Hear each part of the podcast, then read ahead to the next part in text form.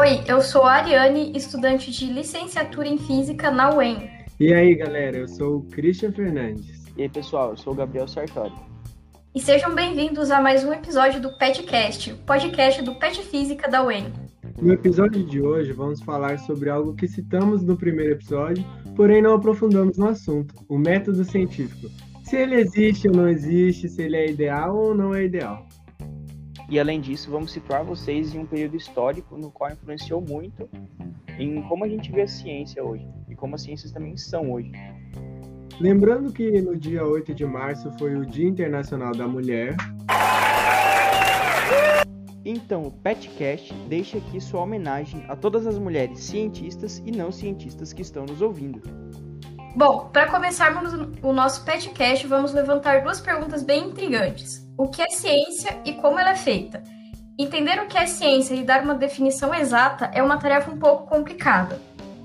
Mas quando nós olhamos para a origem da palavra, que vem do ciente, que significa conhecimento, as nossas ideias começam a se tornar um pouco mais claras. Então, por enquanto, podemos entender ciência como conhecimento sobre alguma coisa. E quando paramos para pensar em como a ciência é produzida, podemos perceber que ela não é feita de uma única forma. Ao longo da história, Falando aqui sobre a física, temos vários exemplos de descobertas feitas de maneiras diferentes, seja com experimentos, observações, usando a razão ou tendo ideias e sonhos. Na Grécia Antiga, por exemplo, o uso da razão ou ideias era muito frequente. Como o Cris disse, é na Grécia Antiga, onde um filósofo chamado Aristóteles formulou um pensamento sobre o lugar natural das coisas. E dizia que uma pedra deveria estar no chão, né? Portanto, se eu levantar uma pedra e soltar, ela logicamente vai cair. Aristóteles também dividiu o conhecimento em que temos em três categorias. Primeiramente, o que é, né? Tipo, o que é água?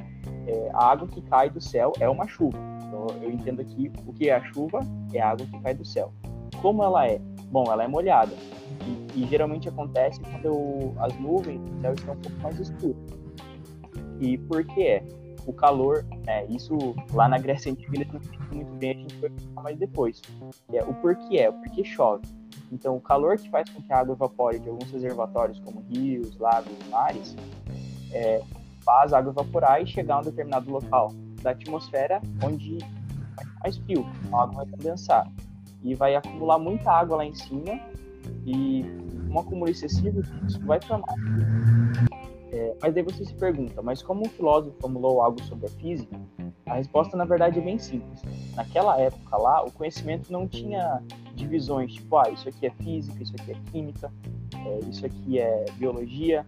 Era meio que uma mistura de tudo e os pensadores da época pensavam coisas acerca de como ocorre a chuva, do que as coisas são feitas e de como é a política, eles eram chamados de filósofos. Alguns séculos depois, vários séculos depois, é, surge uma corrente filosófica nova, o positivismo, que ele foi criado ou desenvolvido por um cara chamado Auguste Comte. O positivismo ele vai defender que o conhecimento científico é a única forma de conhecimento válida, que os fenômenos devem ser estudados por meio de experimentos e só dessa forma se constrói a teoria. Os, ideais positivistas, eles valorizam bastante o progresso da humanidade. E abrindo um parênteses aqui, uma curiosidade, o lema da nossa bandeira, Ordem e Progresso, é positivista. Porque na época da proclamação da República, o presidente Deodoro da Fonseca e boa parte do parlamento que formava a, a República, eles eram positivistas e aí eles quiseram deixar essa, essa marca na, na nossa bandeira. Mas voltando para a ciência, o positivismo ele faz com que nasça ou se fortaleça uma coisa chamada método científico.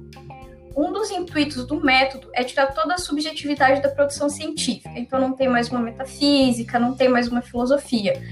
Então é, ele vai criar um caminho regrado para se produzir o conhecimento por parte da experimentação.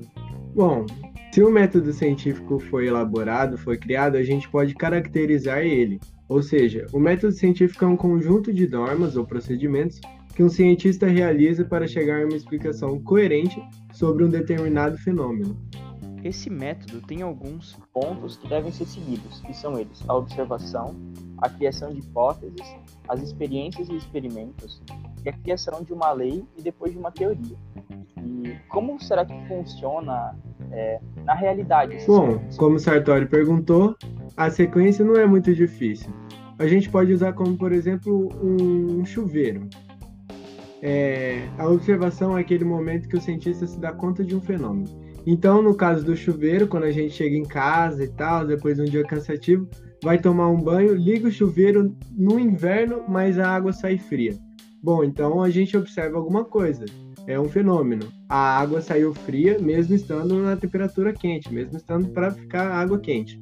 Então, a partir disso, a gente começa a elaborar hipóteses e por aí vai. Bom, uma hipótese pode ser, sei lá, que a resistência do chuveiro queimou. Então, a partir da elaboração de uma hipótese, a gente vai para a parte de experimentação. O que, que a gente pode fazer? Trocar a resistência do chuveiro.